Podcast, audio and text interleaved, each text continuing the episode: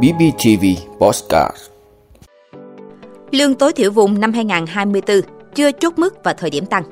Khởi tố 4 cán bộ Sở Văn hóa Thái Bình đánh bạc ở Đắk Lắk. Thanh tra học phí, công tác tuyển sinh của các trường đại học.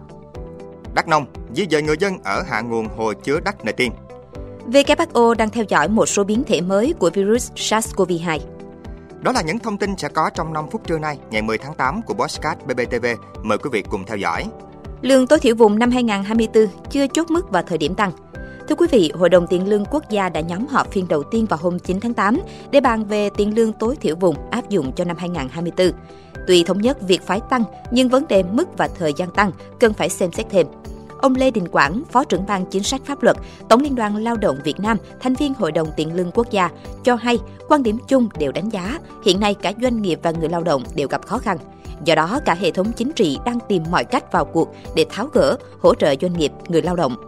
Chính vì vậy, theo ông Quảng, các thành viên đều đồng ý sẽ đề xuất điều chỉnh tăng tiền lương tối thiểu vùng trong năm 2024. Ông nói khi Tổng Liên đoàn Lao động Việt Nam đưa ra đề xuất mức tăng lương tối thiểu vùng năm 2024 là từ 5 đến 6%, cơ bản nhiều thành viên cũng đồng thuận. Phía đại diện chủ sử dụng lao động cũng nhìn thấy sự thiện chí của phía đại diện người lao động nêu ra tại phiên họp. Song hiện nay, các doanh nghiệp đang đối mặt với nhiều khó khăn. Vì vậy, họ mong muốn lùi thời điểm xem xét điều chỉnh tiền lương để doanh nghiệp có điều kiện duy trì sản xuất, đảm bảo việc làm cho người lao động. Các chuyên gia độc lập cũng đồng ý tăng lương, nhưng đề nghị cân nhắc thời điểm tăng và mức tăng phù hợp. Sau khi nghe ý kiến của cơ quan quản lý nhà nước, giới sử dụng lao động và các chuyên gia độc lập, Tổng Liên đoàn Lao động Việt Nam đã xin hội ý và thống nhất sẽ chưa quyết đề xuất mức tăng lương, thời điểm tăng lương năm 2024 tại phiên họp này, mà lùi đến phiên họp thứ hai. Khởi tố 4 cán bộ Sở Văn hóa Thái Bình đánh bạc ở Đắk Lắk. Thưa quý vị, cơ quan cảnh sát điều tra công an tỉnh Đắk Lắk đã khởi tố vụ án khởi tố 4 bị can trú tại tỉnh Thái Bình về hành vi đánh bạc theo điều 321 của luật hình sự. Các bị can bị khởi tố gồm Nguyễn Mạnh Hùng 59 tuổi, Phó Giám đốc Sở Văn hóa Thể thao và Du lịch tỉnh Thái Bình, Đào Hoàng Long 59 tuổi, Phó phòng nghiệp vụ, Phòng quản lý thể dục thể thao, Nguyễn Viết Minh 52 tuổi, Giám đốc Trung tâm huấn luyện và thi đấu thể thao, cùng Đặng Thế Dũng 54 tuổi, Phó Giám đốc Trung tâm huấn luyện và thi đấu thể thao Thái Bình.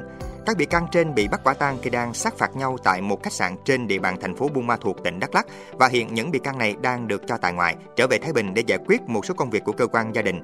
Trước đó, nhóm cán bộ này cùng nhiều người khác vào Đắk Lắk để cổ vũ cho đội tuyển bóng đá U11 của tỉnh Thái Bình tham dự vòng chung kết giải bóng đá nhi đồng U11 toàn quốc.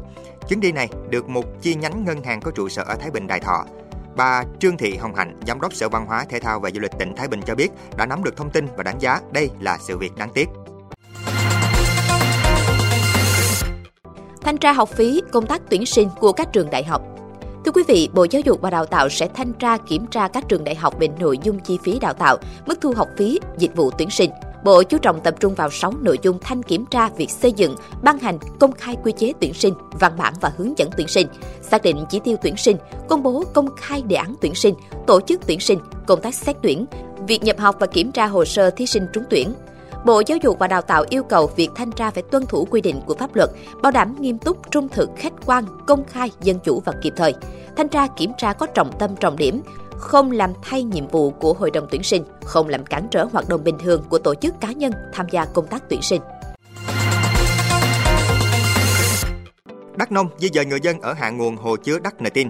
Thưa quý vị, Ủy ban Nhân dân tỉnh Đắk Nông vừa có công văn gửi Ban Quản lý các dự án đầu tư xây dựng tỉnh và một số đơn vị chức năng liên quan, Ủy ban Nhân dân huyện Đắk Cờ Long yêu cầu triển khai ngay các biện pháp ứng phó với tình trạng sụt lún sạt trượt tại hồ chứa nước Đắk Nờ Tin, xã Quảng Sơn, huyện Đắk Cờ Long. Theo đó, Chủ tịch Ủy ban Nhân dân tỉnh Đắk Nông chỉ đạo ban quản lý các dự án đầu tư xây dựng tỉnh, đơn vị chủ đầu tư và hiện đang quản lý công trình hồ chứa nước Đắk Nờ Tin phải tổ chức trực ban tại công trình 24 trên 24 giờ để theo dõi diễn biến thiên tai, sự dịch chuyển, nứt gãy các hạng mục công trình, đồng thời thực hiện tính toán lại kịch bản vỡ đập, đường đi của dòng nước ảnh hưởng đến hạ du trong thời điểm hiện tại, cung cấp cho địa phương để tổ chức thông báo di dời dân đến nơi an toàn. Các đơn vị tính toán và sớm có phương án hạ thấp mực nước hồ để giảm thiểu tối đa thiệt hại khi có sự cố công trình xảy ra. Khẩn trương khảo sát đưa ra các phương án giảm thiểu tối đa sạt trượt đất tại khu vực vai phải hồ chứa. Ủy ban nhân dân huyện Đắk Gờ Long các đơn vị liên quan tổ chức di dời toàn bộ các hộ dân bị ảnh hưởng, cấm biển, bản cảnh báo nguy hiểm và nghiêm cấm các tổ chức cá nhân không có phận sự vào khu vực cảnh báo.